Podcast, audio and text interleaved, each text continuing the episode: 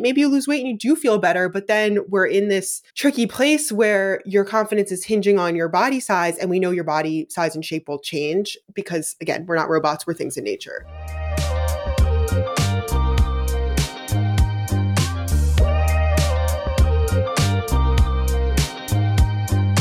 Welcome back to Dating Intentionally. I'm Talia, I'm a dating coach, and I'm sharing no-nonsense advice for navigating modern dating with confidence and ease, whether you've been on dozens of dates or you're just getting started.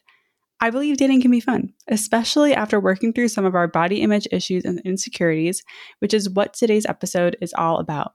I got to talk to my friend, Leah Kern, who is an anti-diet dietitian and certified intuitive eating counselor.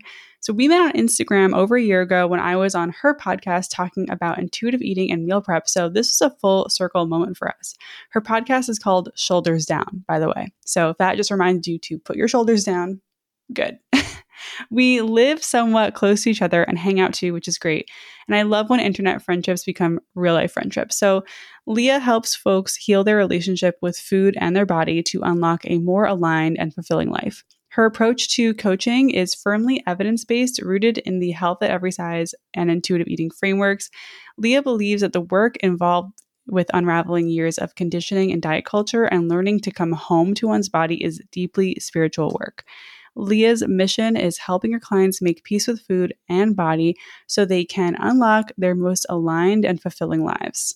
I'm excited for you to hear our conversation today, which focuses heavily on healing our relationship with our body image and how we can navigate dating even if we don't love our body.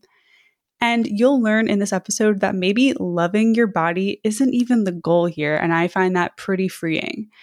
We talk about how to disconnect our self-worth from our body image, what to do on a bad body image day, especially if we're dating, how to communicate with folks we're dating about body image, insecurity, and so much more. I love this conversation so much, and I know you're going to get a ton of value from it. Let's do it. Leah, it is so great to have you on. How are you today? I'm great. I'm so excited to chat with you. I, it feels like so fun and natural because we know each other. I know. It's funny. Like, this is very professional, but like we know each other in real life. Also, yeah. So for anyone listening, Leah and I met when she invited me on her podcast over a year ago at this point when I was doing workweek lunch meal prep stuff. And now you're on my podcast and it's just full yes. circle.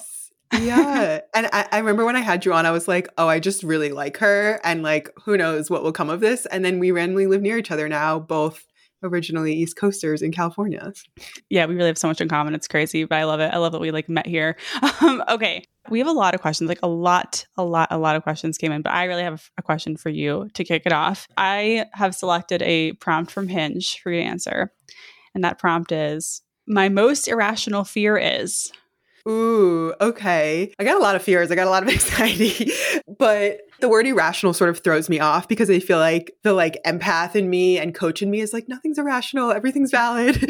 But I would say probably mine is fainting. I fainted when I was younger once. My friend got blood work and I didn't even get the blood work. I just saw the Band-Aid on her arm and passed out.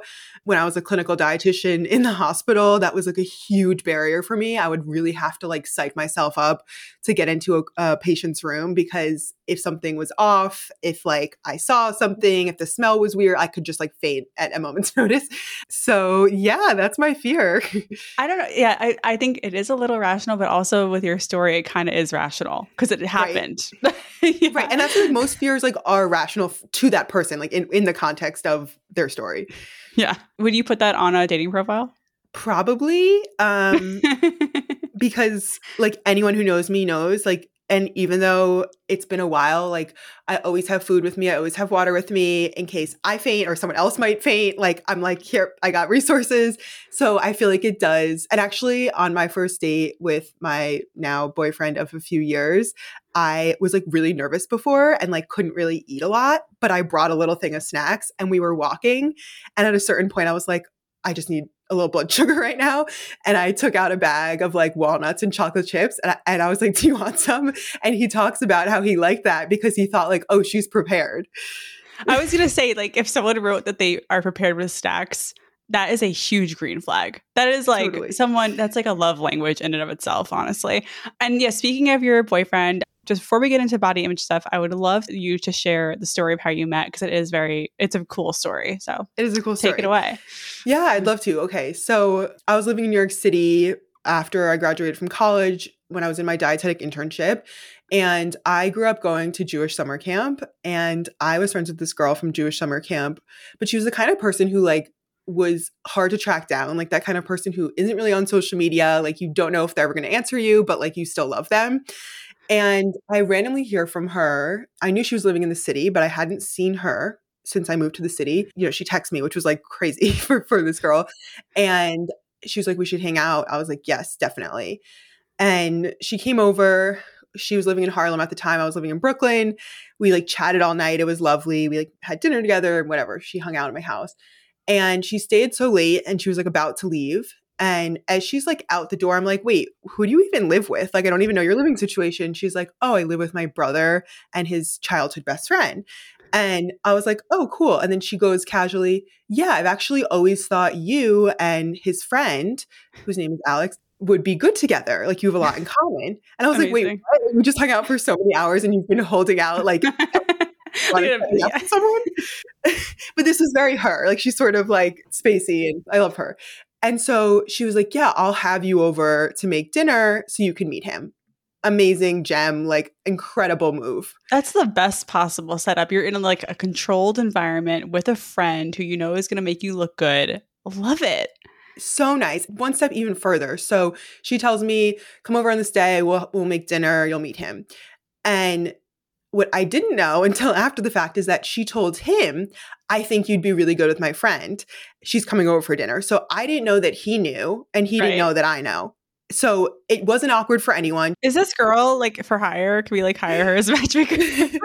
she she's great. She's so great. And she really did a really nice thing. And we hit it off. It was nice. You know, first time meeting, like I knew that there was enough there, and it's still like a little weird. She was in the mix. And then like my friend's brother came home, who's like my boyfriend's best friend. So there's like other people in the mix. But that night, of course, like me and my friend were texting, and she's like, he wants to know if I can give you, if I can give him your number. And I was like, yes, yeah. of course. And then he got my number. He texted me. He said, I enjoyed meeting you last night. I'd love to take you on a date. Very clear. He was like, okay, great. Here's where we'll meet. Here's what we'll do. Like he very much like took control in that way, which I loved. And then we went on a date, and the rest is history. Now we live in California together. I love that also. Like when you think of a setup, it's usually like a blind date scenario where it's like, okay, you're going to trade numbers. You're going to set up a date. It's like, here you go, like go set up. But I love this because your friend and the other friend there, it's kind of took the pressure off. Like you didn't have totally. to interact with each other necessarily if it wasn't vi- a vibe. You know? Exactly. Yeah. That's awesome. Just a few like minor weird connection type things. We went to the same college. We both went to the University of Vermont. He's two years older than me. So we didn't know each other at U V M, though I do have a very distinct memory of meeting him when I was a freshman, and he doesn't remember. I, I'm, I'm positive it happened. I was a freshman. He was a junior.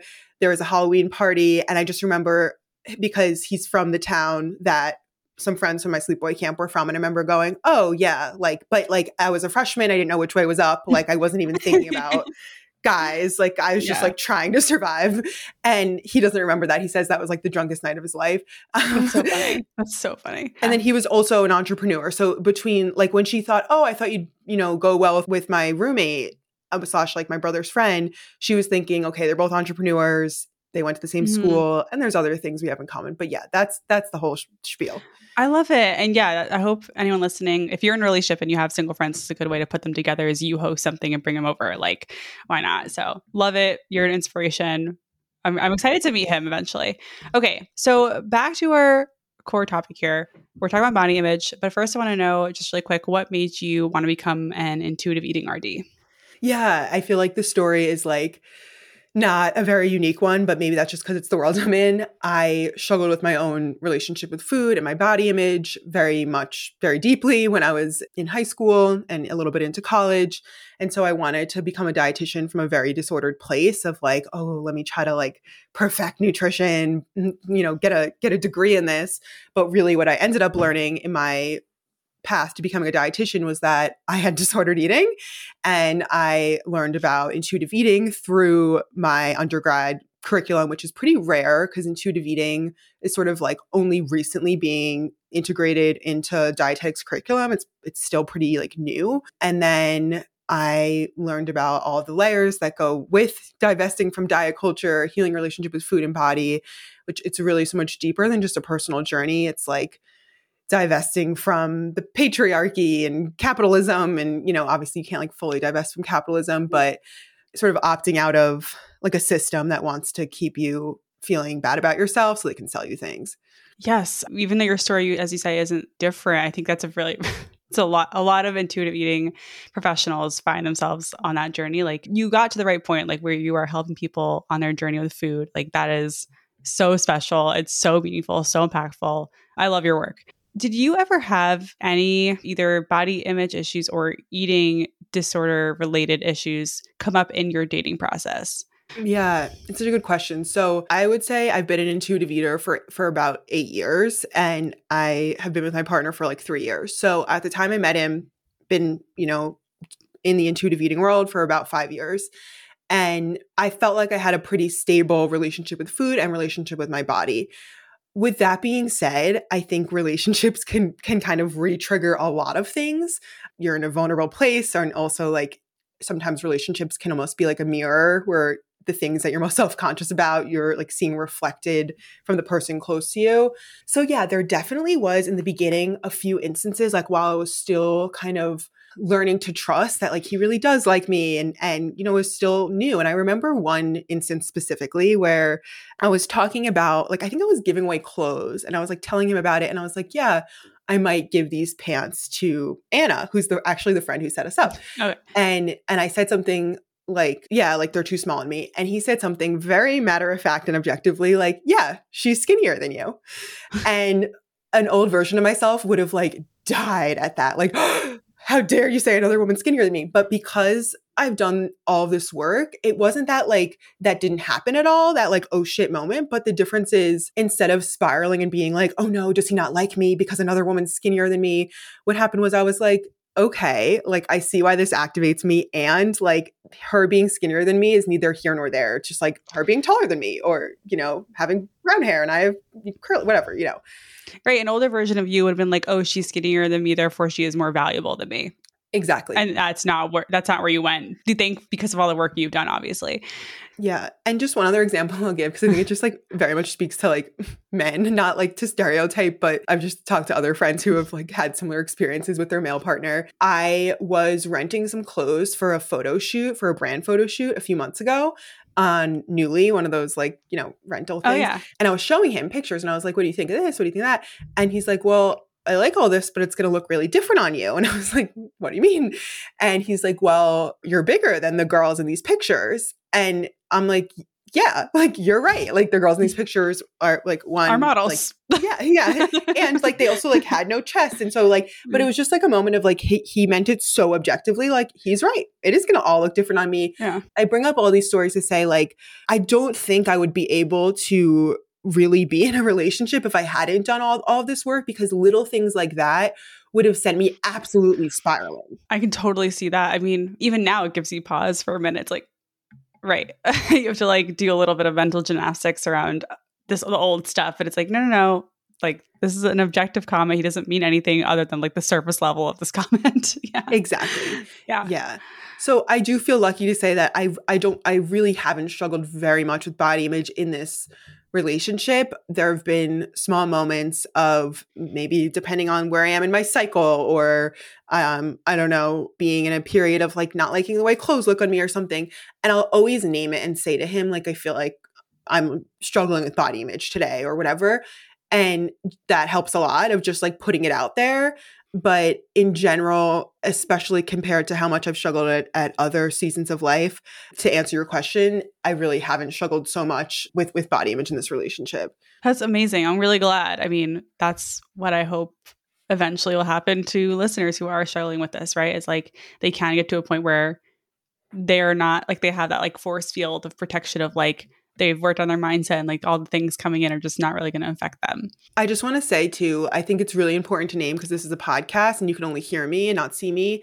I do have a lot of unearned privileges, and I say unearned because I don't think the privilege of, of having a straight size body is something that like I deserve. Like it's not from the way I've ate or exercised. It's really a matter of mostly genetics. So that is part of uh, an important part of my story here of like some of the ease I've had and, and it, in my current relationship and even even in my my body image story in general, though I've suffered and, and dealt with hardship, it hasn't been on the level of, you know, like systemic oppression based on my body size, because I, I am in a socially acceptable body size and shape. So I think that's really important to say. Yes. Thank you for saying that. Yeah, very true. I mean, also same.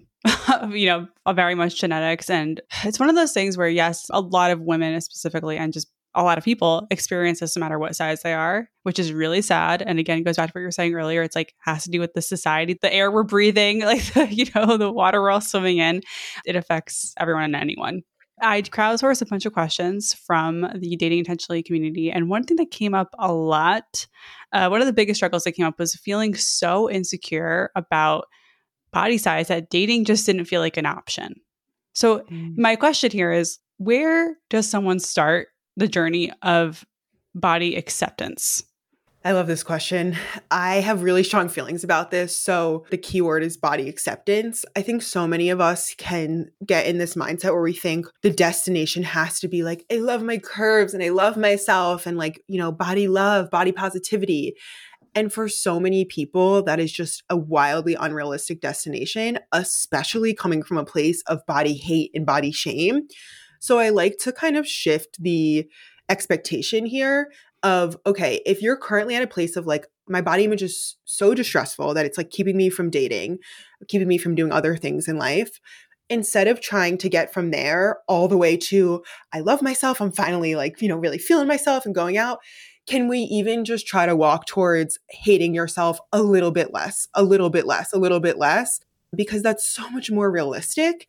And in terms of like, where do you start with that? Well, there's many different ways in, and we can we can get into that. But I think it's first important to say that positive body image doesn't have to mean I love myself. There's this great quote from the book, More Than a Body.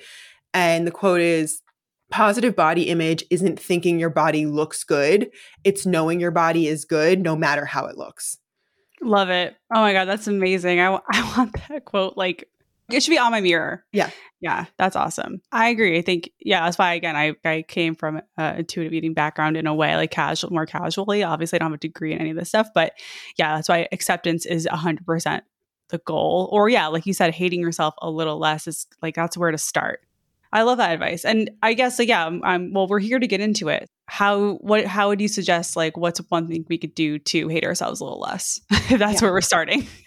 Absolutely. So I think values work is is really important. A lot of people, a lot of my clients, at least who I do values work with, it seems so obvious, but it's something most people like couldn't even tell you. Like, what are your top three values? Maybe people in your community could, because I'm sure that comes up in dating, but knowing your values. So how how does knowing your values connect to hating yourself a little less? Mm-hmm. Well, it helps you really put into perspective, is it aligned with your values to talk to yourself like that, to be like, ew, you're gross, like your appearance makes you unlovable, and say all these things? Would you say that to a friend? Would you say it to your child or anyone else in your life?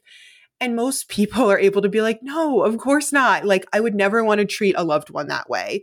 So then really just looking at like, okay, well, is it aligned with your values to be looking at yourself this way and treating yourself this way? Is it aligned with your values to be judging yourself solely on your appearance? Is that how you want to be judging others and existing in the world? And for many people, that that can be like a pretty big unlock moment of like, oh my God, like I didn't even realize I was acting out of alignment with my values. And living in alignment with your values can improve your confidence, even if your body doesn't change. So part of what can feel so bad about living in diet culture is you're living a life that's not according to your own values. It's according to the values that were handed to you by diet culture. Like, uh, you know, skinny is better, eating less is better, you're more valuable if you meet the beauty ideal or whatever. And part of what can literally feel so bad and like rotten is that's not even authentic to you. That's something that someone projected onto you.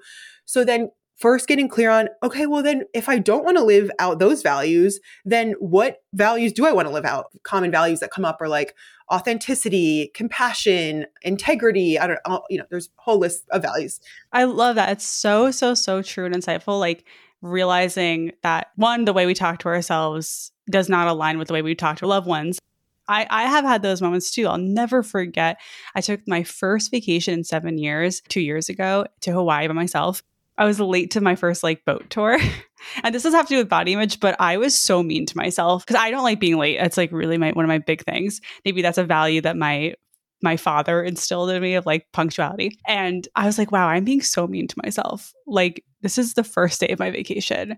And it really like when you realize your inner track, if it's like how positive or negative it is, like that's so powerful. And in, in my experience, it takes that awareness and like pausing and active work to switch it. Like it's It's not overnight. If it's been your default for so long, it's going to just like kind of slip back. Yes. Something I aim to do is like every time I think something negative, I try to like think of something positive of myself instead. Yeah. So that's exactly right with the whole neural pathway thing. Like if you've been talking to yourself like a bully and you've been like really intense and harsh, you're not going to be able to shift into like self-compassion and gentleness overnight. It's going to be a process, but it does start with awareness. This is why I actually really don't love affirmations.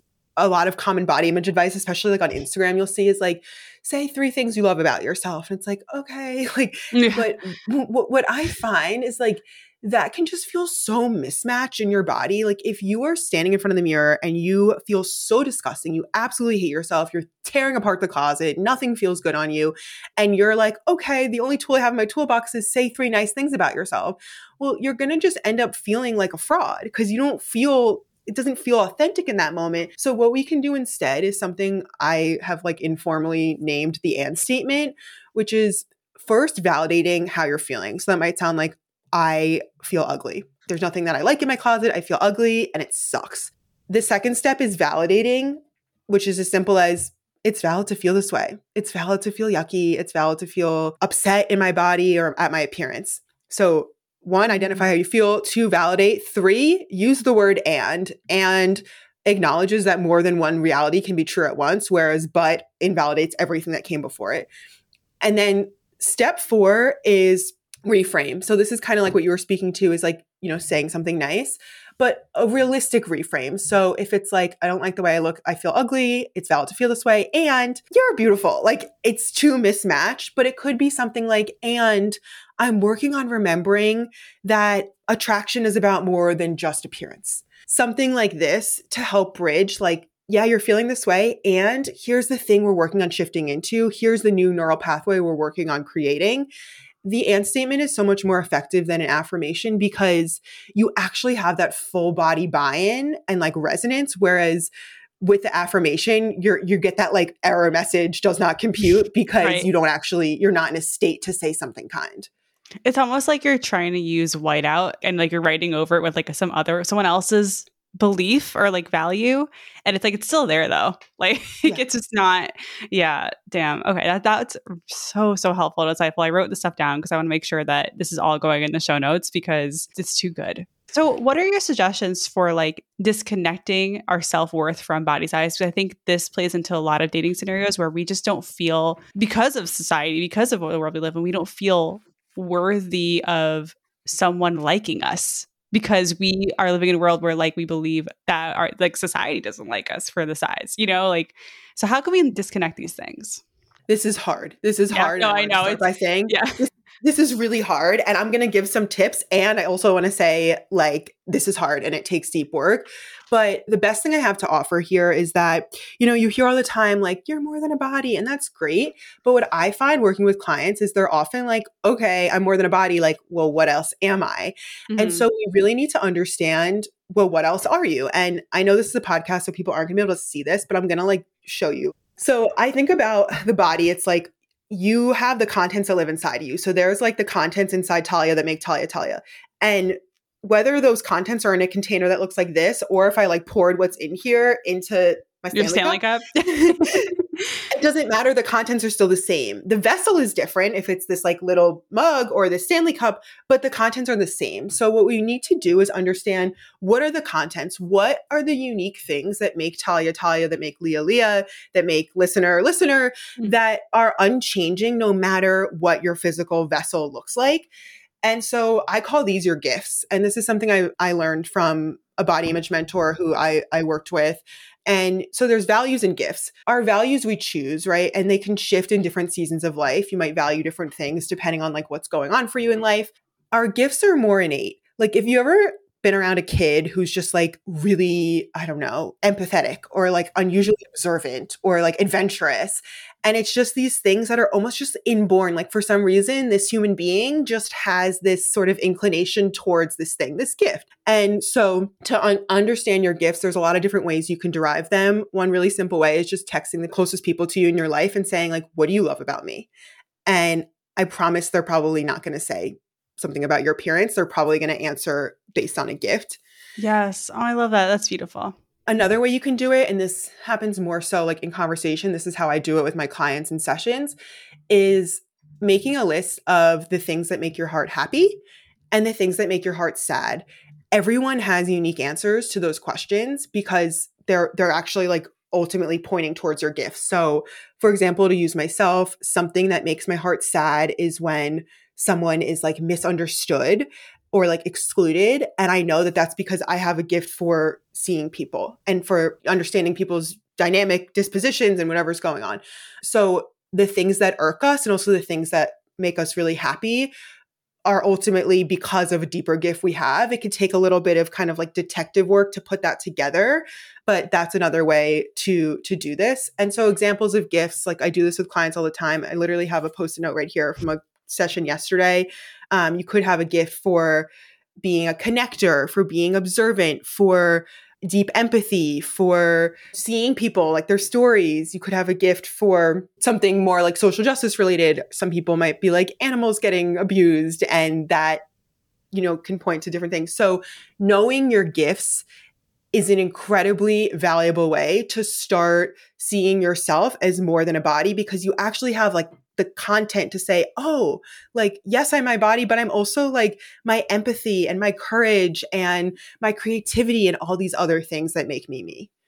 Yes. Yes. I fully agree. I love that. It's like, so you're saying to help make this disconnection, which of course takes years and a lot of work. And, and even when you've, you're there, you still have to keep doing some of that work. It's like maintenance. Is to focus on the gifts, is to focus on the value we ha- bring to the table, no matter what we look like. You know, even if you were just a floating blob, you'd still be all these amazing, beautiful things. One thing that I like to think about is that you are someone's type. Like everyone is someone's type. I find comfort in that. I mean, I don't know if that would be comforting to anyone listening, but it has definitely helped me and some of my clients for dating coaching, like just to remind you, like they're looking for you too, and they're going to love you in the body you have. I love that. Another sort of thought experiment that I think can help like the whole conversation around like you are more than your body, you're also like what you bring to the table. I like to think about like, have you ever met someone who was like, I don't know, they kind of felt like average looking to you. You didn't seem like especially blown away by them.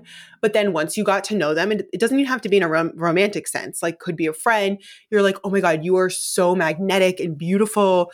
And it's because you started to see their gifts. You started to maybe see their humor or their creativity or whatever it was that made them them. The opposite is true too. Like I definitely have met people who are considered conventionally attractive, but like maybe they've been really cruel or haven't had anything of real substance to bring to the table. And I'm like, oh, you feel less attractive to me now because I know you more. So that's a, a thought experiment that I think can help a person understand how your our gifts like make us come to life.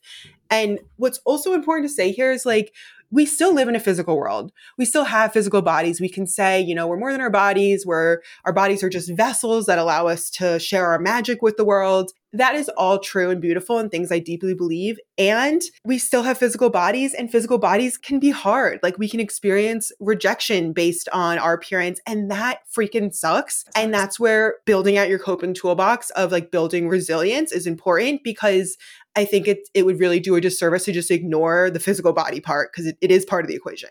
Yeah. I think it's also re- uh, important to remember when it comes to thinking about your body and in terms of like a dating context, people really just want to see that you care about yourself. And it doesn't necessarily mean anything, have anything to do with the size of your body. It's like hygiene. I think hygiene is like sixty to seventy percent of it, honestly, just showing that you've put hopefully more than like, like ten minutes into, you know, taking care of yourself. And I think that goes a long, long, long way. But I also understand now that it can be hard to even put in ten minutes if you're feeling that low about yourself, if you feel like you're not even worthy of putting in any effort into hygiene at the basic level. So it's like, I understand, like, you got to meet yourself where you are. But I want to remind people, it's like, it's not just shape. It's not just body shape. There are so many factors here. So, okay, everything you're saying, like, I agree with, but it's hard because in the dating world, you are still up against the fact that people make first impressions with their eyes. What are some ways to build, I want to say confidence, but I want to say also like trust, or just like to muster up the courage to enter into the dating pool if you feel that you don't fit into the beauty standards and you know that people make the first impression with what they see, based on what they say? I think the first step here is actually making sure you have a good coping toolbox. So it's not like, oh, what will happen if I get rejected? It's what will happen when I get rejected, because it's inevitable. It, it is inevitable. So what will happen? And like, it could look like mentally walking yourself through it, like, okay, what's the worst case scenario I'm afraid of? And if the worst case scenario you're afraid of is being rejected based on your looks, then what will we do when that happens? How will we help you come back from that and have resilience in the face of that really hard thing that you're ultimately the most scared of? Maybe that's, maybe there's helpful mantras reminding you, like what you said, I, I'm someone's type. Maybe it's reminding you that, like, some people find it really helpful to think about, like, well, would I even want to be with someone who isn't attracted to me? Like, no, like that they're, they're just helping me like weed out more, or, you know, one step closer to finding someone who is attracted to me. Any of those kind of like reframes could be helpful, and leaving space for like, this sucks. Like, I'm really big on being realistic of like, it sucks to be rejected, even if the dude was like a total doofus and like wouldn't yeah. have been a good match for you. Being rejected based on your appearance sucks. So normalizing that, and self-compassion, self-compassion of like, this is hard. Yeah, this is hard, not just for me, but for anyone. Like, I'm not alone in this. People experience hard feelings and emotions from being rejected, and allowing yourself to feel it instead of trying to be like this like tough girl of like, doesn't bother me. Like, yeah, it's allowed to suck. Yeah. Or the tough girl response of like, I'm quitting dating. Like you said, it's inevitable. It's going to happen. It will happen because of things that have nothing to do with you at all, or to do with your body size or shape or anything. Like, it can happen just from a clash in personality, or like, just you want different things. Like, rejection is just part of the process, and it sucks either way. It sucks in any form. So I got a lot of kind comments, and just this like this idea that you have to lose weight before you can date. And obviously, like, I feel for anyone who is thinking that right now, and I want to say, like, no, you don't. Like, please. No, you don't. But I, I would love to hear what your response would be. Like, if you had a client who said that to you, like, what would you say? I'm like so big on validating. And I would say first, like, yeah, we, we live in this world that like does place greater value on smaller bodies versus larger bodies. It's not fair. I don't agree with it. I wish that wasn't true. And that is the reality of like the mainstream culture. It doesn't mean you have to stoop to that level, but I just say that to validate. If a client said this to me, I would ask them, what do you believe that weight loss would bring you? And I don't know if you want to like play mock client of like yeah. what you can imagine someone answering. I mean, I can imagine someone answering me like, oh, like more people would ask me out, or like more people would pay attention to me when I walk across the room, or like I would get more matches on the dating apps. Okay. So kind of running with that of like, okay, so like you'd have like a bigger pool, you'd have more options mm-hmm. maybe. And then starting to really look at that is like, is that necessarily better? Like, is that necessarily going to lead you to your person? And it depends on the person and how they answer that. But like, there's a bigger pool, and then there's like a smaller pool of more qualified options. And it's a generalization to say, but there is this piece here of like the bigger pool is then, then has people in the mix who are making judgments based on your appearance. Is that someone who's likely to be aligned with your values or not? Is this just creating like more people for you to sift through? I don't know. And and we really don't know. And these, it's hard to talk about these things in like specifics, but If if we talk about, if we take it one step further, if they're like, okay, having more options and, and more people looking at me when I walk across the room.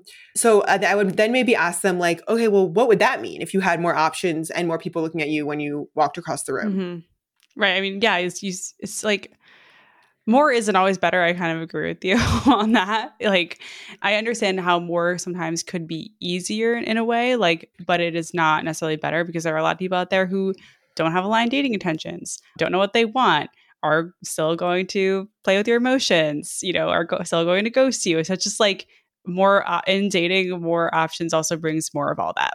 Absolutely. And and the question of like, what do you think, like also like, what do you think more would bring you? Like, okay, more attention, more confidence, because you're getting more matches. The answer to this question is a useful sort of like signpost to like what you're actually desiring, because the desire for weight loss is just the tip of the iceberg, but underneath is like the core need that's not being met.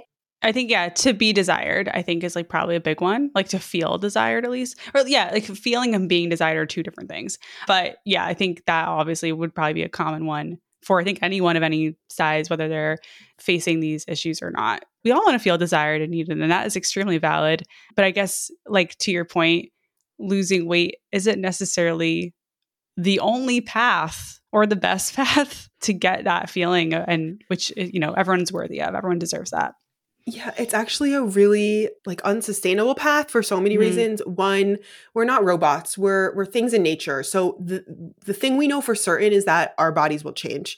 So if mm-hmm. your confidence is hinging on your weight or your size or shape of your body, it's in a really fragile and susceptible place. Whereas if your confidence is hinging on your values, your gifts, the things that make you you beyond the vessel you inhabit, it's in a much more stable place, because even when your body changes with age, or if you have a baby, or if you lose ability or something happens, you still have that that sense of confidence coming from inside. So if, okay, so maybe you lose weight. Honestly, what I see happen often with clients is they lose weight and they still don't feel confident, because it wasn't actually about the weight. It was about a deeper core wound. So that's the first thing. And maybe, maybe you lose weight and you do feel better, but then we're in this tricky place where your confidence is hinging on your body size. And we know your body size and shape will change, because again, we're not robots, we're things in nature. Right. It's a definitely a slippery slope. I love this. It's, this is a tricky topic. Like there's no like silver bullet. There's no just like do this and this will happen. It's a lot of this like internal mindset work, and it's hard. This is the hardest stuff because we can't touch it. Like we can't see it. We only could feel yeah. it. So you mentioned earlier about like you mentioned to Al that you have bad body image days. So something that came up was like, if you're newly dating, like, do you think, what do you think about communicating some of these insecurities to the person that you were early dating, like pre official relationship? Like, what do you think about that? I think you owe it to yourself and to your potential partner to do a lot of this work yourself before like burdening them with it. So something specifically that I would really encourage people to ask, and we haven't we haven't touched on this yet, and it's important, is what is the story I'm telling myself right now that X Y Z thing means? So I don't know. My example that's coming to my brain is like, maybe your partner tries to pick you up and can't. What's the story I'm t- I'm telling myself that that means about me? Because that's a that's a neutral thing, right? If he can pick you up, that's morally neither here nor there if he can't pick you up. But if you're having a reaction to it, it's because there's a story you're telling yourself about it. And mm-hmm. we need to understand, what is that story? And so that that question can be really powerful to, for for you to then examine the story. So maybe you're, you're, the story you're telling yourself is like, he likes me less because he would like a girl he could pick up and throw around more.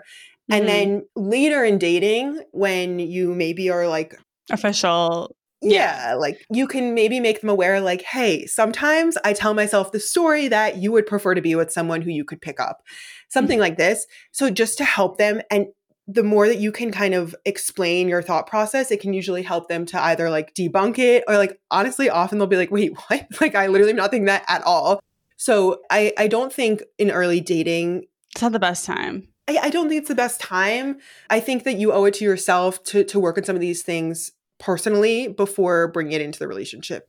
I really agree with what you said. It's like a story. Like if someone, especially in a heterosexual situation, like if a guy is going on date two, three, four, five with you, like he is into you. There's no question. Like, especially the guys, like they, they feel attraction earlier and like more quickly than women typically. Of course, it's not for everyone, but like if they're going on that second, third, fourth date and on with you, they are probably very attracted to you, right? Like, yeah. So it's like, I hope you can find some comfort in that, and you can remind yourself of that when you have these feelings of doubts of like, oh my God, like, like, oh, should I tell them I'm really insecure? Like, are they sure they want to be with me? Like, do they like me? It's like, if they're showing up consistently on dates and communicating with you, they like you. Yes. End of yeah. story. Yeah. Yeah. I, I want to give an example from a recent client situation because mm-hmm. it's coming up and it's related to dating.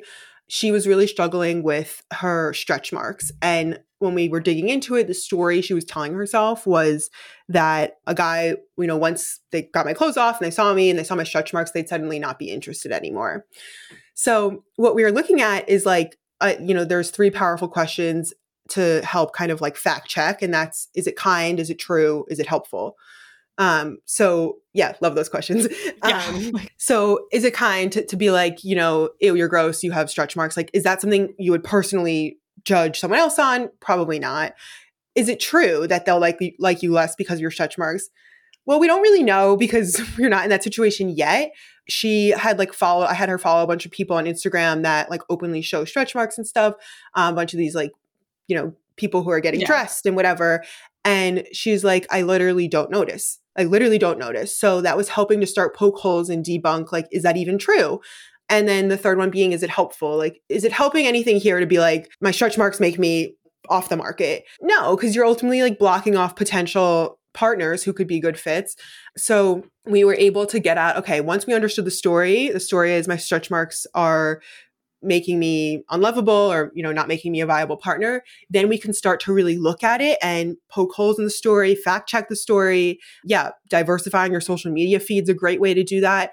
Also, this might not work with stretch marks, but I wanted to mention this. Going out into the world, like you live somewhere where like there's at all somewhat of a public place. It's not bumfuck. Go sit on a bench somewhere and just look at the people and look how many different ways people look, how many different ways couples look, how there are couples where the guy is shorter than the woman or the woman is larger than the guy, all mm, different all ways. All different, yes. That can be so powerful to help reframe and, and rewire and build proof for your brain that like it doesn't always have to look the way it looks on like, you know, the red carpet or like, I don't know, like these magazines. Media. Exactly. Yeah. Yeah. Social media like definitely screws us up. Like we see like a lot of just a lot of couples that look one way and it's like, nope, I totally agree. Like go sit out in the world and look at people. It's like most people look very average also. Yes. Most people look very average. That, that's not bad. That's not here or there. It's just like, nope, that's just average. And everyone has their gifts. And it's like, yeah. I also wanted to add to your amazing points that I think it can be really hard to wrap your head around the idea that someone either feels neutral or loves parts of your body that you don't.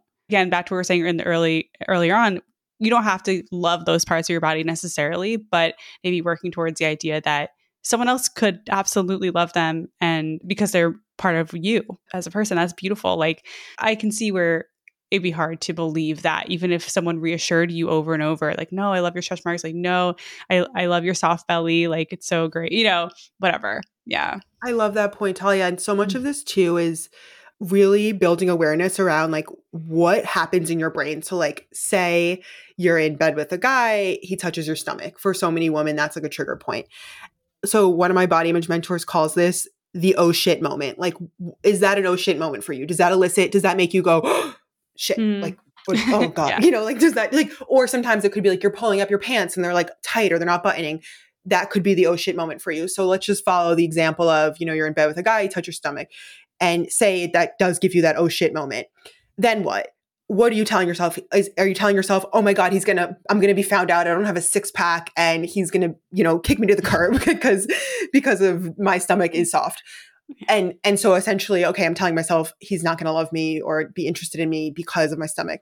And then again, fact check, is this true? I'm not making fun of this, but it's almost like you have this oh shit moment and they're like actively making love to you. Like, yeah, just, no, like, no, no, no. And like, yeah. That to me is a little comical. Like, of course they're to you. Like, you right. Know? And that's a great, easy way to like debunk the fact check. Like, yeah. no, they, I, is this, this true? Is well, no, he's behind me, inside of me. Yeah. Exactly. Yeah. But so what the, the reason I bring that up is to say like realistic healing on this journey doesn't look like never having that oh shit moment. It doesn't look mm. like, oh, a guy touches your stomach and you're just like, ah, yes, the place where my organs are held and a baby could be held one day. Like, unrealistic. But what it does look like is the magnitude and the frequency of that oh shit moment going down. So mm-hmm. whereas you maybe used to would have spiraled and been taken from the moment for like ten minutes or an hour or days, it becomes like, oh, like a little flinch. And then you're like, Leah, it's fine. And then, and then it becomes sort of like a less of a drawn out thing. Yes. I love that. I love like this very realistic picture of what healing looks like. It's, it's not black and white of like going from always having these thoughts to never having them. It's just like how you deal with them, having your coping toolbox, and it's going to become like less and less and less over time. And then of course, as bodies change, you will have moments where you'll have new things you're going to pick at. And then you have to go back into your coping toolbox and like relearn all this stuff. It's a never ending journey. And that is the expectation we have to set with ourselves. Absolutely. Yeah. I have some rapid fire questions for you. Okay. Let's just say you have a client, or let's say you are in E D recovery. What do you think about dating someone who is dieting? I think it's a really personal decision. For yeah. me, that would be a hell no. I just, I mean, I'm an anti-diet dietitian. It just wouldn't work. But I will say, like, when I started dating Al, he was like opposite of dieting. He was like bulking. Like he was trying yeah, yeah. to like eat a bunch of food. And I just was like, wait, like why? Like, do you feel comfortable? Like, does your body feel okay? And he's like, no, like I feel like I'm like stuffed and it's so uncomfortable. So like, it wasn't something that immediately made me write him off, but I did was like make a mental note of like, I'm gonna keep an eye on this because I can't date a gym bro who's like chicken, broccoli, rice. Like, no, not my person. I think it really depends. If it's a non-negotiable, not aligned with your values, I think you have to be honest with yourself about that. If you have a history of struggling with body image or your relationship with food, and being honest about like, is this just going to be wildly triggering and like not okay for me? But I, I think it's also important to, to humanize of like, guys, if we're talking about like heteronormative relationships here, like they are humans too. And like I've worked with men who really struggle with their relationship with food. Mm. And so knowing that like they could get support, they could work on it. But I did see you just posted something the other day of like, if they didn't change at all, like, would you still be into it? So kind of balancing that compassion for what they're going through, but also being realistic about if it's going to work for you. Yeah. Earlier on, like when I first started dating, I did run into a couple guys who had like their macro spreadsheets or their like chicken, broccoli, rice. Like they would send me pictures of the most bland looking chicken I've ever seen in my life. Like as a chef, I was like, this is offensive. It's insulting to me. One guy said he didn't even season it. I'm like, that's not, don't brag about that. Yeah. I know you bring up a great point. Like, I know you're a foodie. So like for you, that wouldn't be okay. For me, not okay either. But like, so maybe there's someone out there listening to this who's like, mm, not a deal breaker for me. And I think that's okay. Yeah, I couldn't do it. For me, it was more less of like of the triggering factor and more of the just like limiting in terms of eating options. Like just yeah. didn't want to deal with that. Okay, so but what about if you are living with, with someone and then they decide they want to hit a fitness goal that changes their eating habits? Well, how do we navigate this? I mean, I, I always like to say like intention is everything. So like just mm. because you want to hit a fitness goal doesn't mean you're disordered. Like you can yeah, yeah, want to hit a fitness goal and not be disordered. Communication, which is like the answer to so many things, of if you're living with someone, I'm assuming you're like further along in your relationship. Hopefully at that point, they'd be aware of your story with your relationship with food and body.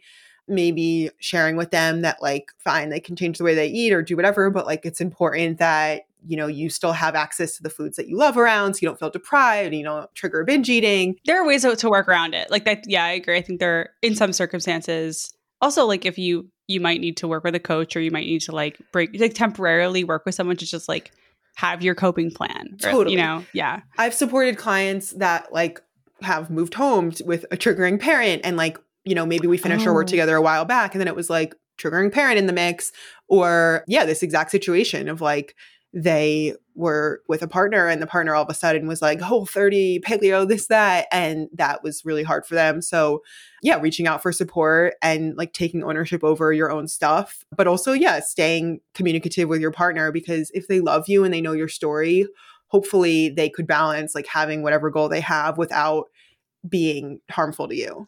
Yeah, I, I have like kind of a situation. Like I started working with a personal trainer and I'm I'm very healed in my journey. Like I feel very good about it. And I wasn't I also like didn't come from a place where I ever had like a full-blown eating disorder. So I think my journey was a little shorter. And so I'm working with this personal trainer and there is a part of me that's just like, I want to go all in. Like I want to track my protein. I want to like figure this out. I want to build muscle. Like I want to look swole as hell. Like, you know, just just because I want to be really strong. And I was talking to Johnny about it and he was like, yeah, I don't really want to be a part of a household where like you're weighing your food. And I'm like, mm.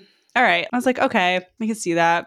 Like, and I just, yeah. I'm not doing that. And I, I'm like, okay, that's fine. You know, I didn't push too hard. Like, yeah, you have these conversations, and I'm still working with a personal trainer. I'm still figuring out, you know? Yeah. Yeah. And, and like what I also say to clients in that case, like, because it's really normal for the brain to go like, let's go all in. If you're eating intuitively, you're going to crave more protein if you're lifting more. Like your body's going to like naturally ask for, that's a whole other conversation, but love Johnny, love that he said that. Mm-hmm. It sounds like it was a helpful like check moment for you too of like, Talia, really? Like, are we are we going to go this, this like, You're, you're going to get a food scale, really? like, like yeah. for this purpose? yeah. Right. Yeah. And you're like, yeah, this isn't really fitted with my, what I, my values, but also like, I don't know. I know that if I did it, it really wouldn't set me back in terms of my like healing at all, but also it's like, do I really need to? No. you yeah. know? Yeah. Yeah. And how much will that really change? I think. Right. That- yeah. Okay. One more. What's a good way to start the conversation, like in an early dating situation, about eating disorder history or current eating disorder in a dating context? So like maybe this is someone where like it's early relationship days, like you're not seeing anyone else. You've gone, you've probably slept together, like all that stuff, but you're still in the for early times, like honeymoon phase. Mm-hmm. Yeah. How this came up, I'll just share like in mm-hmm. my own relationship. I mean, I'm also such an open book and I like word vomit everything if you can't already tell from this interview. But like I, the way I kind of did that was just like, I think we were like maybe eating like ice cream or cookies or something. And I think I just made like a subtle comment that was something like, this used to be something I couldn't do. And to my partner, that it was like totally unheard of. Like he had no, just the privilege mm. of not being touched by disordered eating.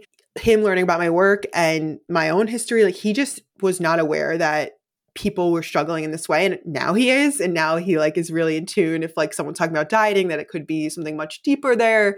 So we've trained him. But yeah. um, I think that's one way, is just kind of like naturally bringing it up if you're in a moment of like, oh, like I'm, I'm really proud of myself. I used this would be something I used to like not be able to do.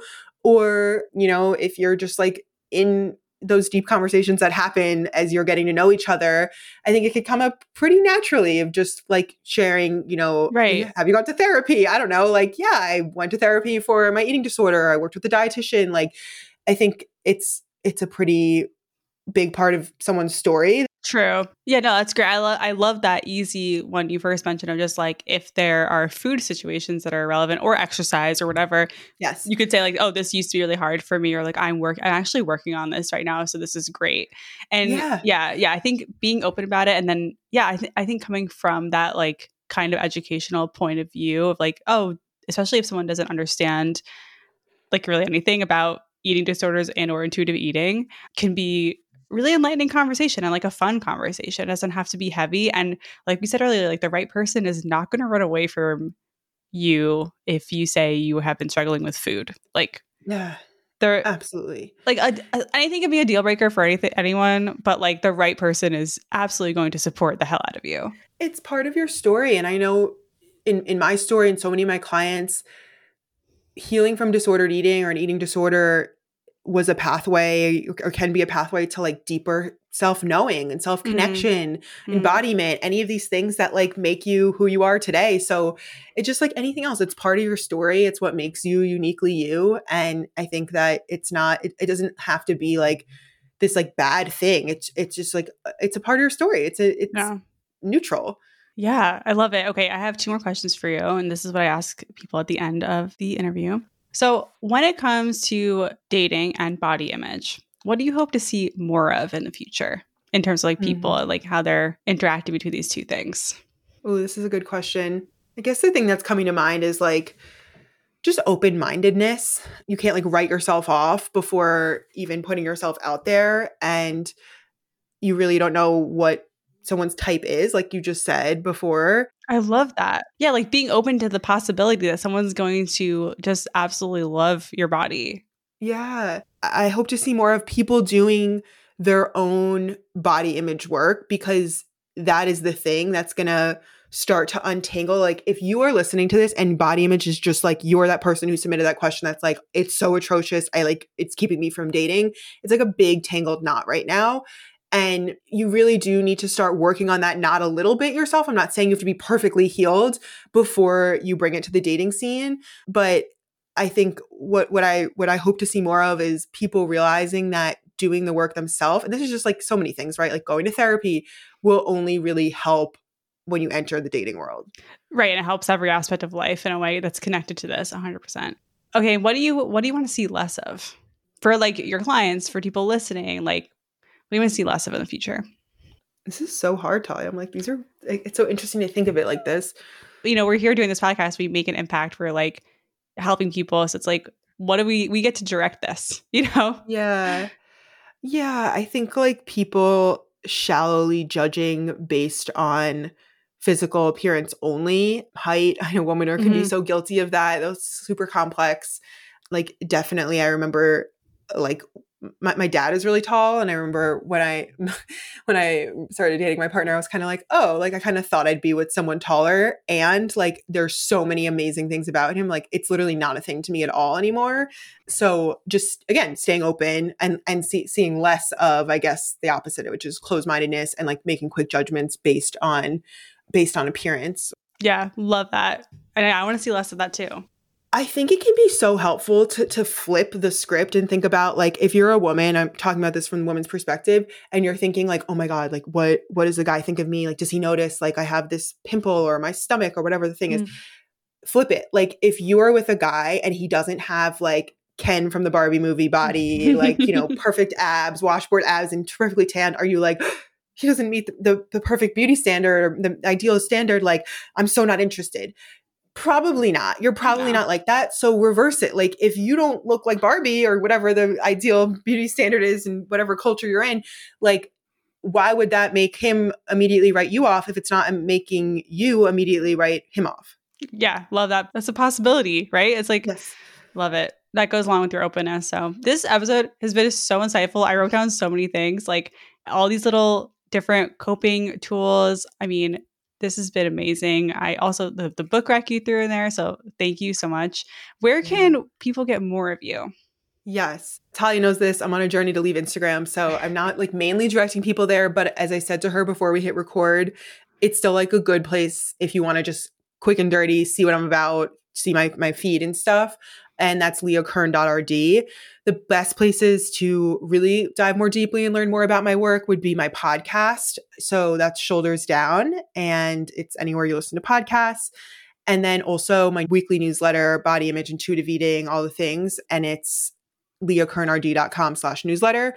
Also, at the time this comes out, I'm hosting a workshop on mastering your hunger cue. So more the intuitive eating side of what I do, which is going to be on February twenty-second. And if you're listening to this in the future, you should be able to purchase a recording. Yay. That's awesome. Thank you so much for sharing all that. I hope listeners connect with you and get more incredible body image and intuitive eating direction from you. Uh, I mean, you truly are like just that holistic spiritual, like you live up to that. So I love it. Thanks, Talia.